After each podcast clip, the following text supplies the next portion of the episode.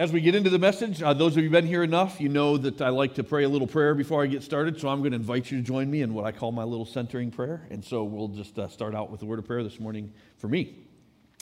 God, I just come before you right now, Lord, and Lord, I just thank you so much for the opportunity to speak your word. And so, Lord, I pray that the words that you've laid upon my heart are truly your words and not mine. Lord, whatever is true, let it be sealed up in our hearts, and whatever is false, let it just fall by the wayside.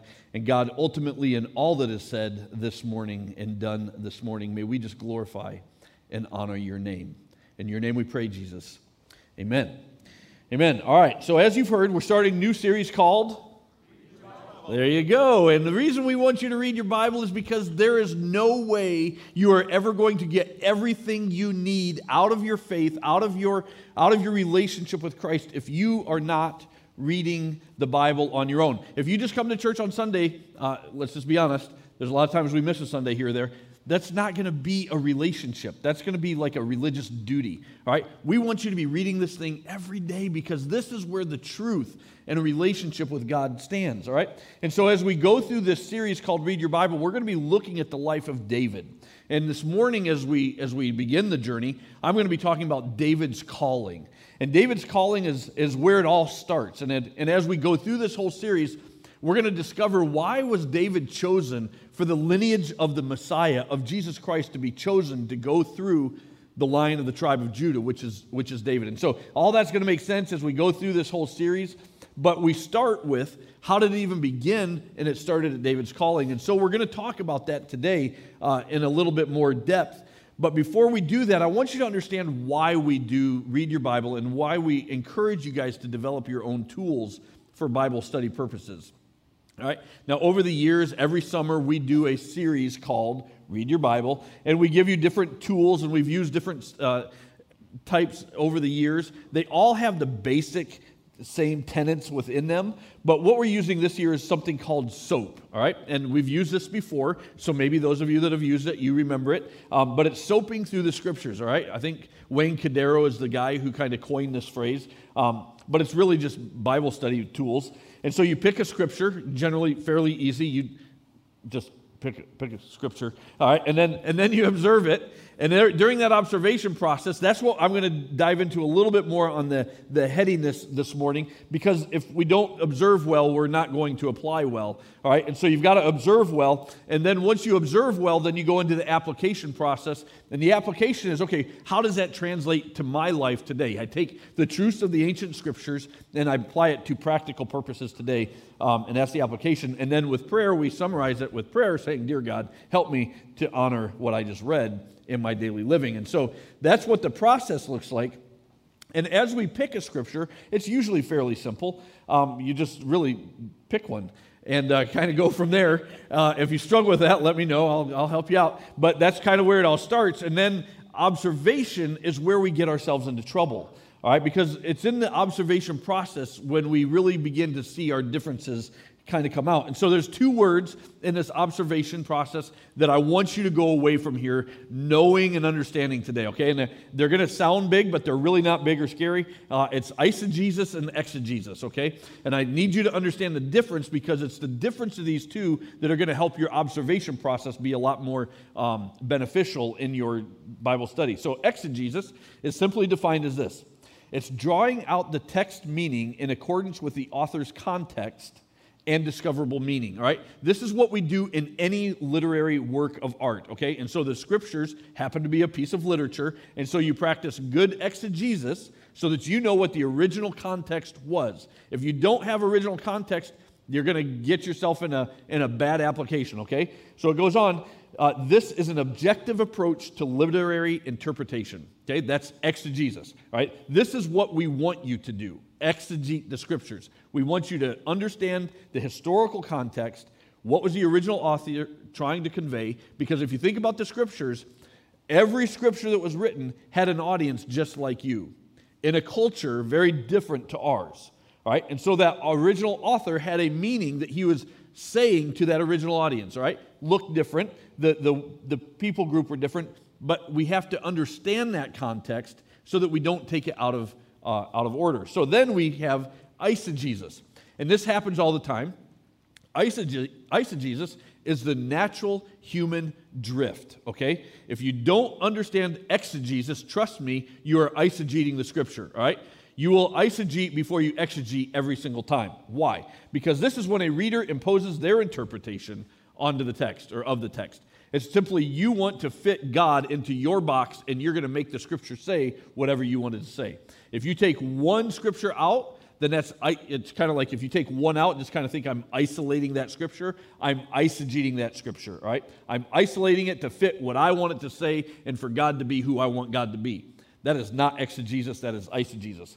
This is a highly subjective approach to literary interpretation. It happens all the time. It's happening in churches everywhere, and we strongly discourage you from doing it in your personal study. Now, does it make you a horrible, rotten person if you do it?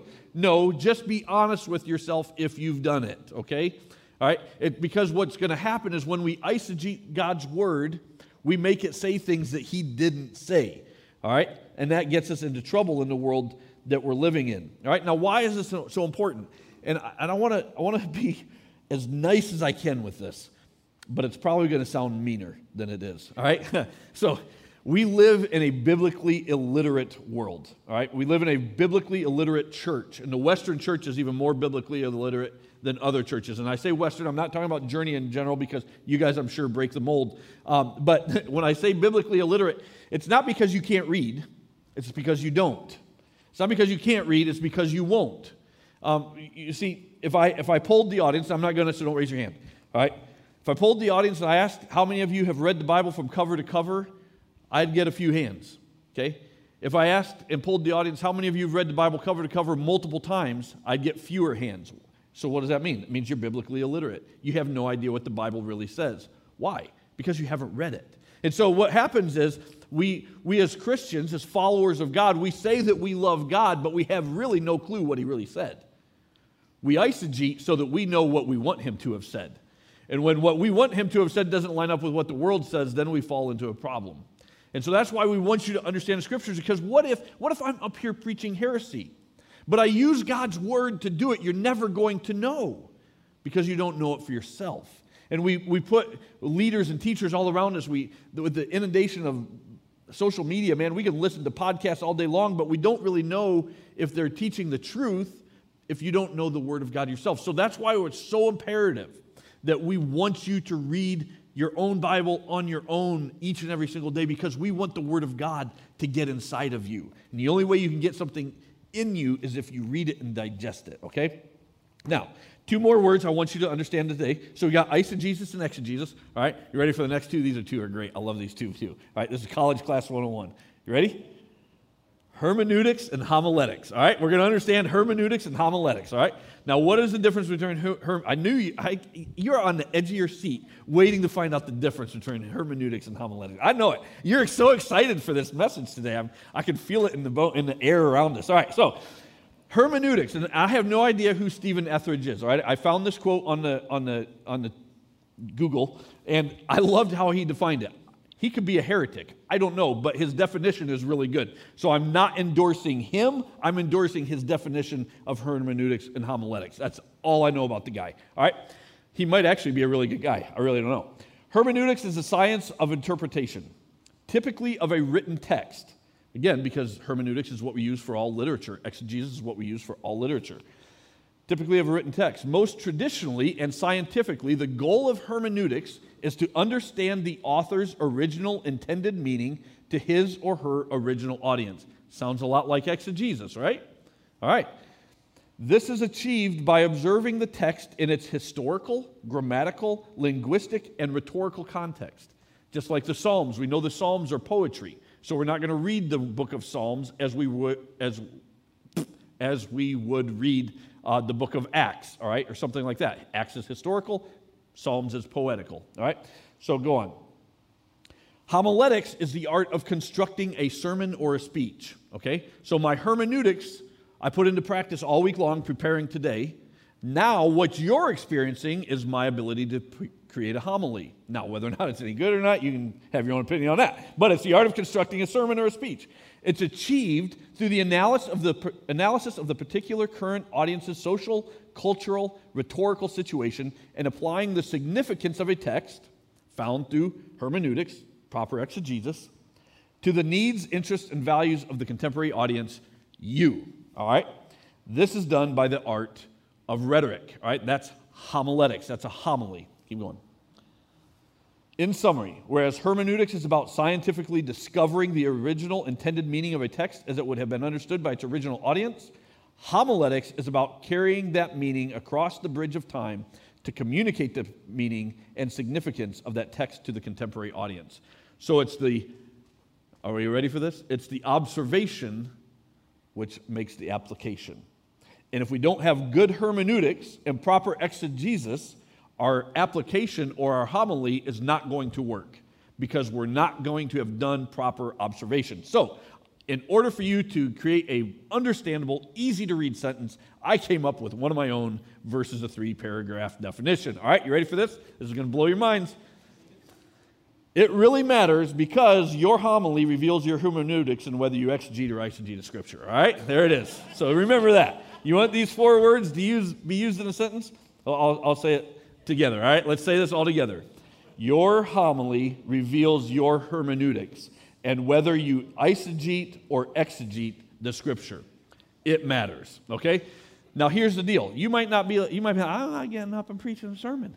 Well, guess what? Every time you open your mouth about God, that is your homily. You tell someone about God. You tell someone about the Word of God. You are creating a homily. That is your speech. That is your defense. And your homily will reveal your hermeneutics. And your hermeneutics will either be because you eisegeted the Scripture and you make the Scripture say whatever you want it to say, or you exegeted the Scripture and you have devoted yourself to submitting to the Word of God. It's really that simple. So that's why it matters. This observation piece is so important. Now, you don't have to use those 4 words. I just want you to understand that there's a significant transaction of information that's going on inside of your soul when you are reading the Word of God. The Scripture says that it is a sharper than a 2-edged sword. It says that it is living and breathing. It's because it's the Word of God. He has given this. This thing has gone through the test of time. There have been more government regimes that have tried to eliminate the Word of God throughout the course of history, and they have never succeeded. The Word of God has withstood the test of time for us today to get it inside of us. So that's why we do this series. Now, we also are very intentional about this series on 2 fronts. First, we realize that our lives are all different. You're different than me. I'm different than you. You're different than the person sitting beside you. You're different than the people in your own home. Okay? And so we intentionally invite 5 different speakers to preach during our Read Your Bible series. We've been doing this for years. And we get a lot of feedback. And I don't really like the way that guy preaches. I like this person. I don't want that one. I like this one. We don't really care a lot. Okay? I'll just be honest. And the reason why is because we want you to understand it's not a cookie-cutter process. Everybody does this a little bit differently, but we all apply the same principles. Our delivery styles are different. You don't have to look like the other guy. And so we intentionally have 5 different people speak so that you can see some of the differences of our personalities and the way that we put this into practice. Why? Because we know that you all don't look the same. You don't have to do it the same way. In my personal devotional time, I get up in the morning. I think better in the morning. I want to give God my first part of my day. So I get up and I read the Scriptures. Right now I'm reading through a chronological Bible. It's laid out in the way that the Bible was actually written. And I'm reading through it in 3 years. Here's why I'm doing 3 years. I am a highly driven, goal-oriented individual. I know that about myself, okay? Now here's what will happen. I've read through the Bible in a year. Ask me what I learned. I got through it in a year. I completed my goal, all right? So I can get through the Bible in a year, no problem. But it doesn't mean I comprehended anything. So because I'm highly goal-oriented, I made it a goal. I will read through the Bible in 3 years. Now I read 1.3 pages based upon the number of pages that are in my chronological Bible, divided by 365, and then I came up with 1.3. Now I slow down. I have to force myself to read. You see, you just work with yourself. If you're that neurologically damaged, then do what you got to do. But read the Bible. Right? And all of us do it differently. You could do it in the morning, at night. You could listen to the Bible on the YouVersion app on your phone is phenomenal. Just get the Word of God in you. The Word of God will change you because it's His Word. It's phenomenal. And so that's why we do this Read Your Bible series, to help you have the tools that you need. In fact, we are so committed to it. If you don't have a Bible, make sure you grab one in the hallway on the way out. They look just like this. Just grab one. You're not stealing. We're giving. We want you to have it, okay? Just pick one up and take it. You know someone that needs one, take them one too, okay? They're there for you to use. For this series, Jim DeSicchio, he wrote a study guide, all right? He has put in hours upon hours. He started this months ago. All right, all about the life of David, all right, from all the scripture that we're going to be going through. We want you to pick one of these up. We have several of them printed out in the lobby, all right? If we ran out, I don't know, I forgot to look actually. We'll print more, but we're also sending out an email. It's going to have this in an email today to everybody that's on our email list. So if you aren't signed up on our email list, please fill out one of your little cards so that we can have your email correctly addressed in our database. Thank you. All right, little side there. So if we don't have your email, you aren't going to get this digital file, but we do have this on a digital copy. Why? We want you to have every resource possible for you to see. You got it. All right, good job. All right. See, now you can go home and read your Bible, and you're all hooked up and ready to go. So let's dive in this morning to studying the life of David. And so as we dive into the life of David today, you'll find as you read the study guide, David's life covers a great deal of scripture, okay?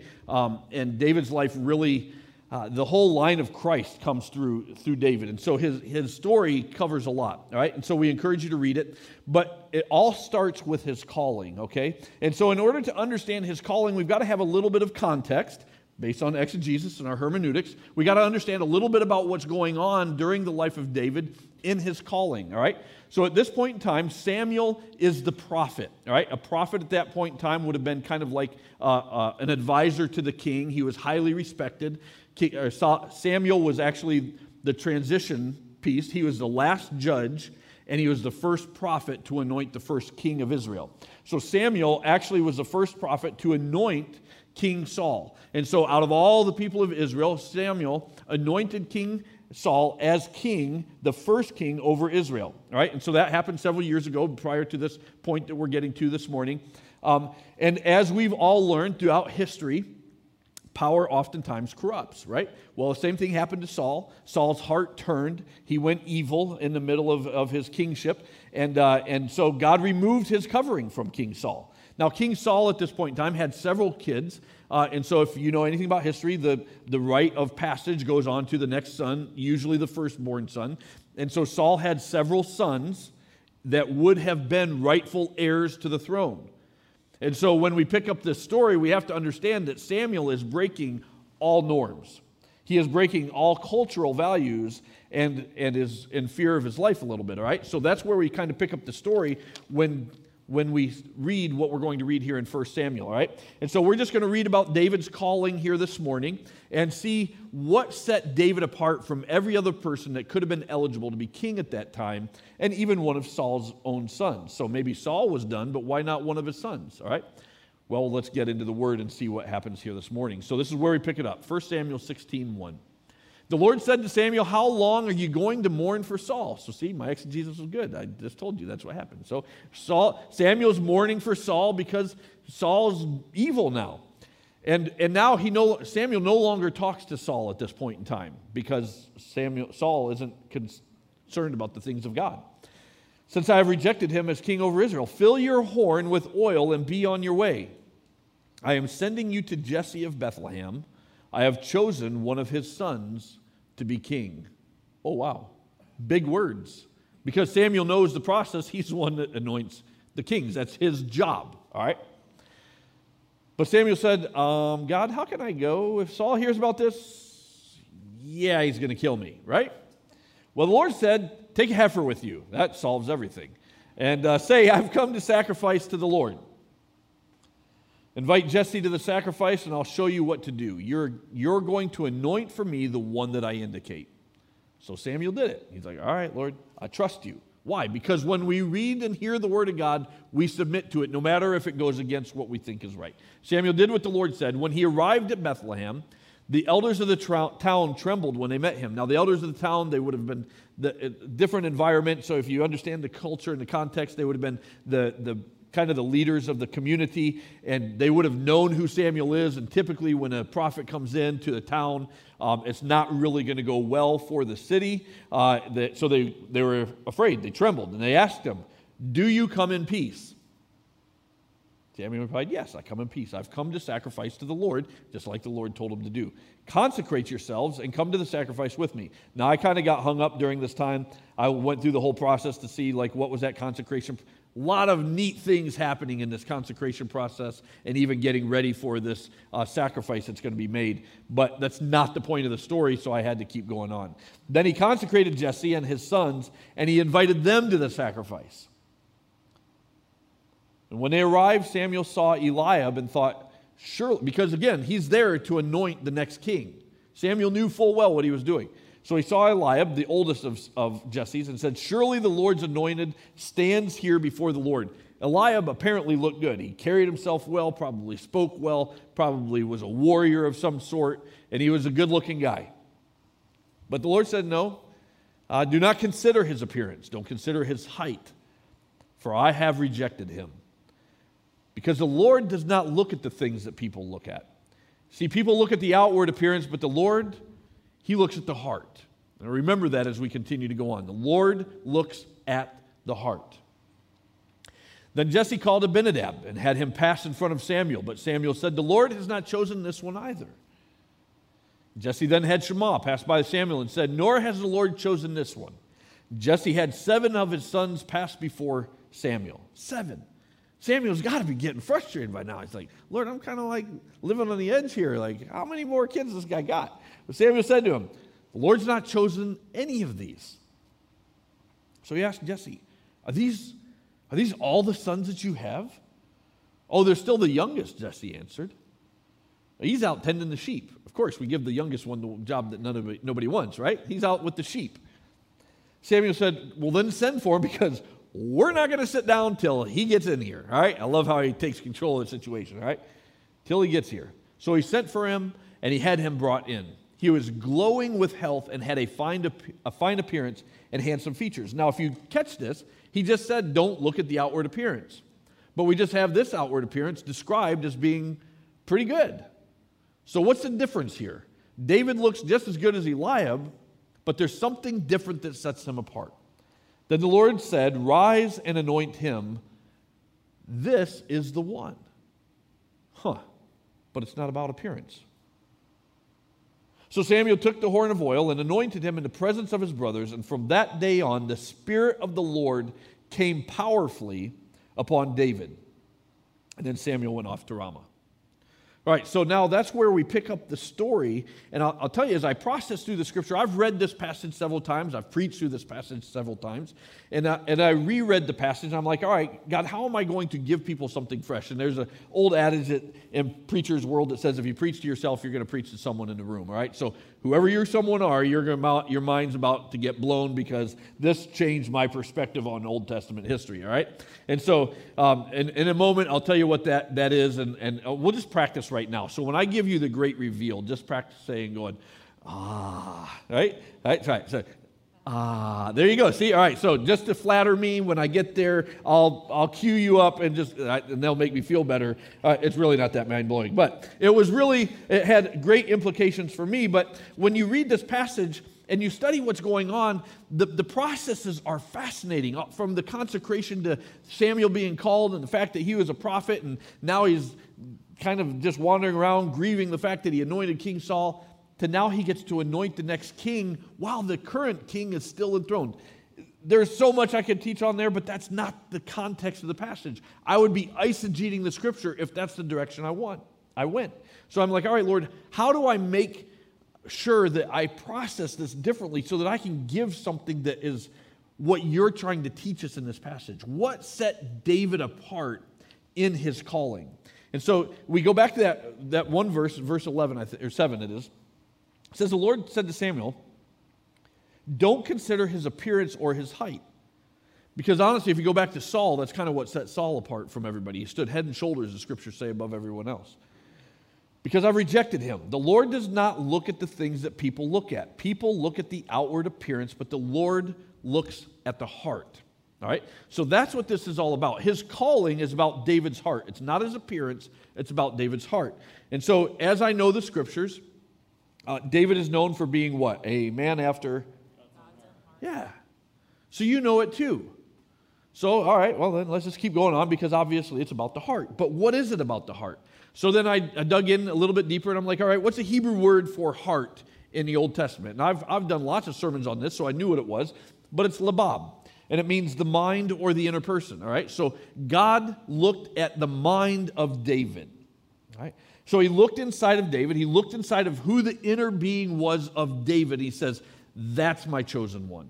I want David because he's different on the inside than everybody else.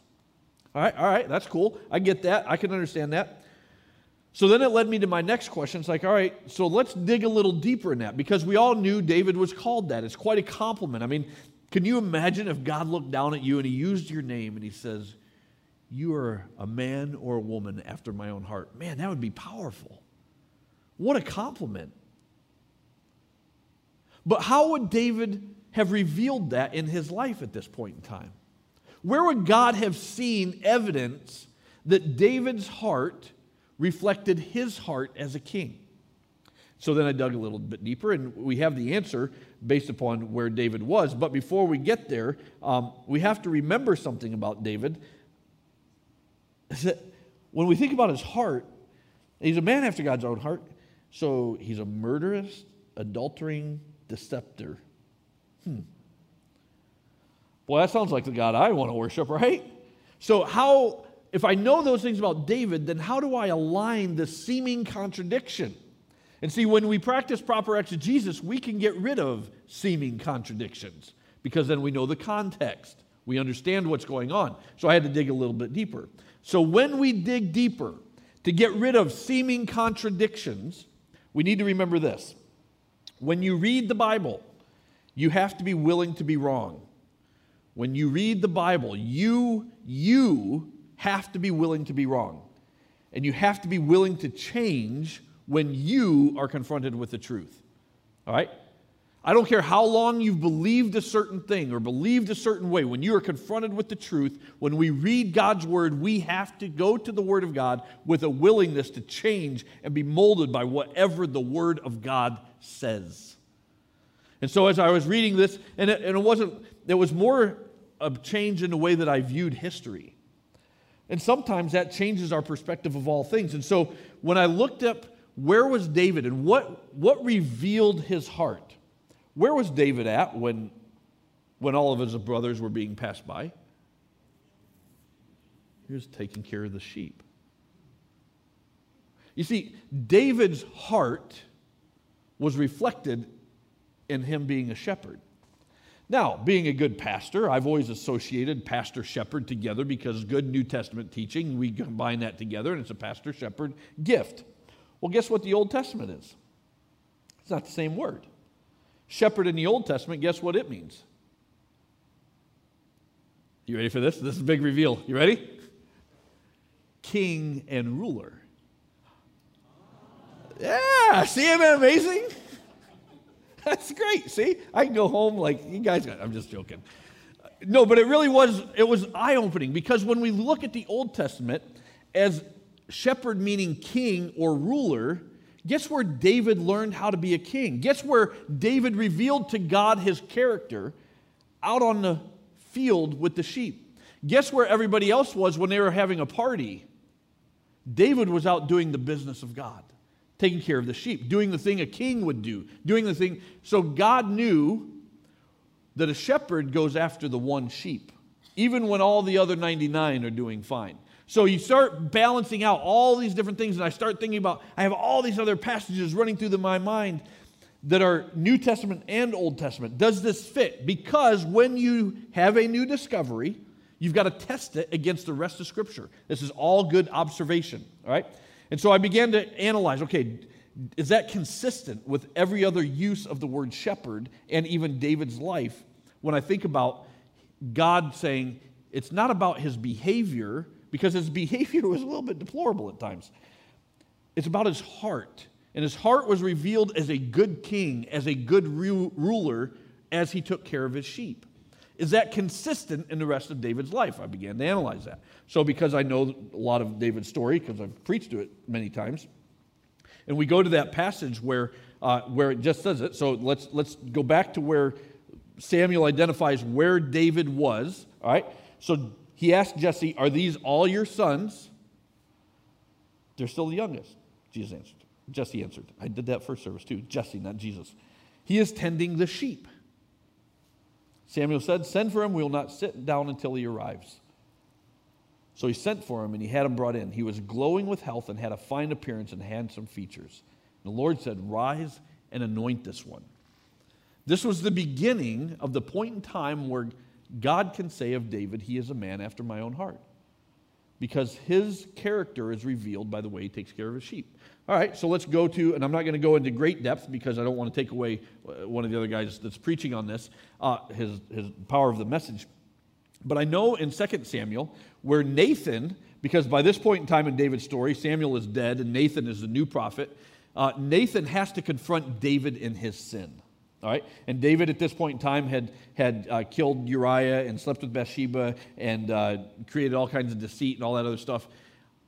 And Nathan has the incredible opportunity to go to a king and confront him, all right?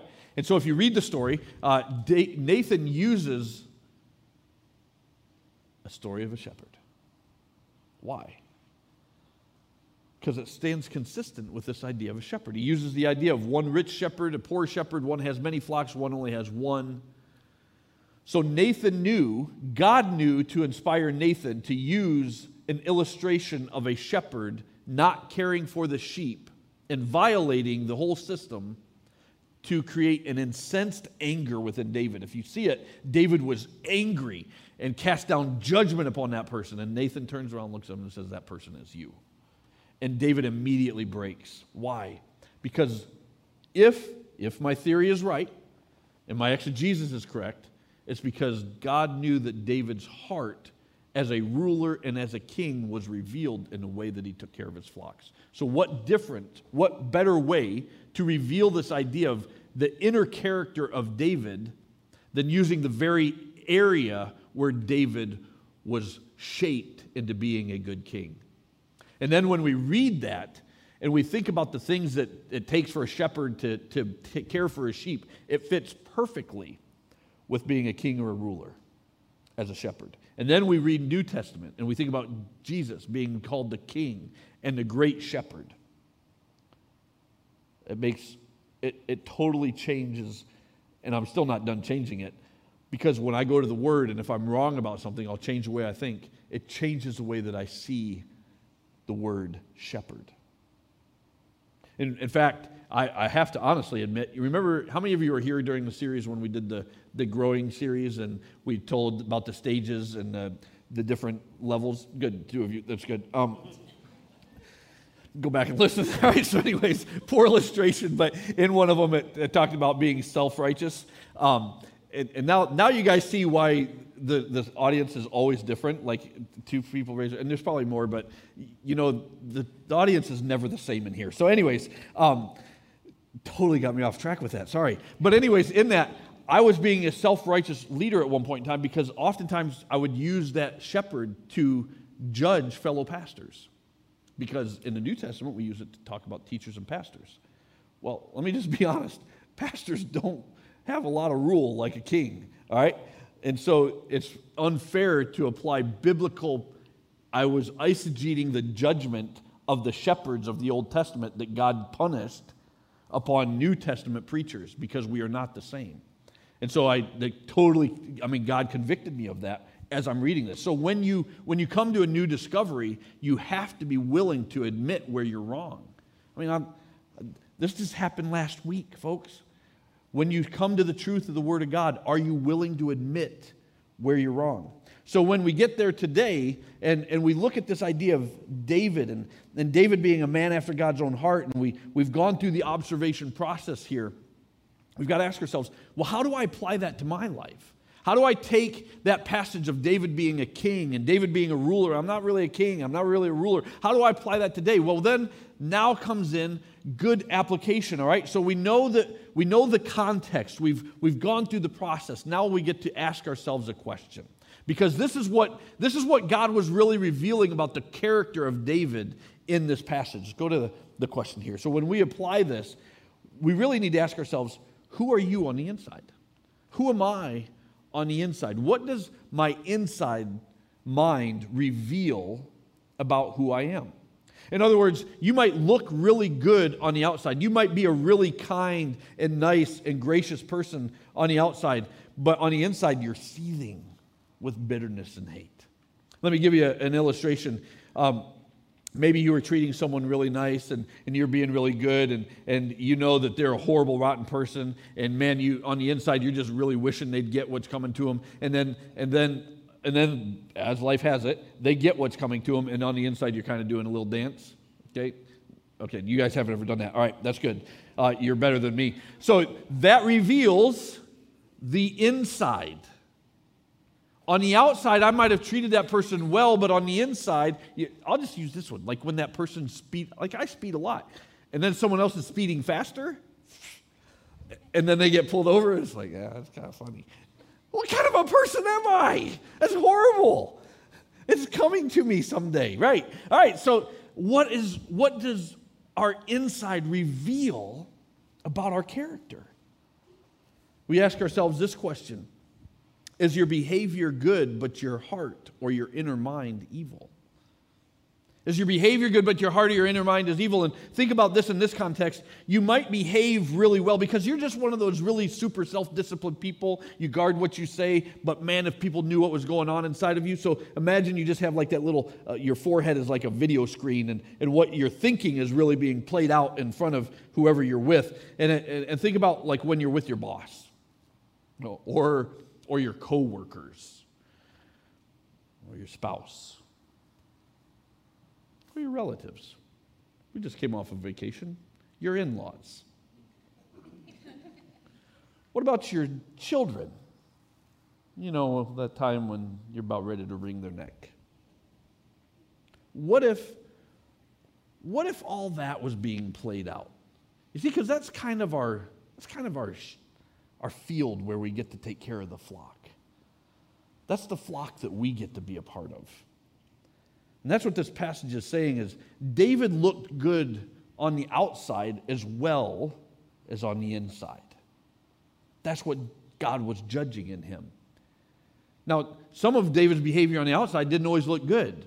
But when it didn't look good, all God had to do was speak to his heart, and David repented. So it's not about getting it right on the outside. It's what's going on the inside. So the question that I want to leave you with, that I hope is one that really sticks with you, not because the others can kind of be a little judgmental. This is the one that I want us to dwell upon. Does your internal being reflect the image of God? Does your internal being reflect the image of God? And I want to strongly suggest to you, the reason why we're doing Read Your Bible is if the Word of God is not in you, you're going to have a really, really, really hard time reflecting the image of God, because we find the image of God through the pages of His Word. So we cannot encourage you enough to read the Bible on your own, because it will literally change you from the inside out, so that we, the church, the body of Christ, those who call upon His great name and say we follow Him, so that we can be a better reflection of the God we say we serve. Let's pray. God, you are so awesome. And God, you have chosen humans to be your reflection. What a messed up system that seems to me. But God, what an honor. What a privilege that we get to carry your name into a world that is lost without hope. So God, I pray that you would give us the desire to want to know your word better. Help us, Lord, to use the proper tools so that we can dig into your word and let it come alive in our hearts, so that you literally change us from the inside out, so that, God, you can say of us, you are a man or a woman after my own heart. Because, God, we know what your heart looks like, because we're in your word regularly. God, you're so good. Shape us, mold us, encourage us, chastise us, rebuke us, encourage us, heal us. And may we be your children, and may we give you all the honor and all the glory. And all God's people said, amen.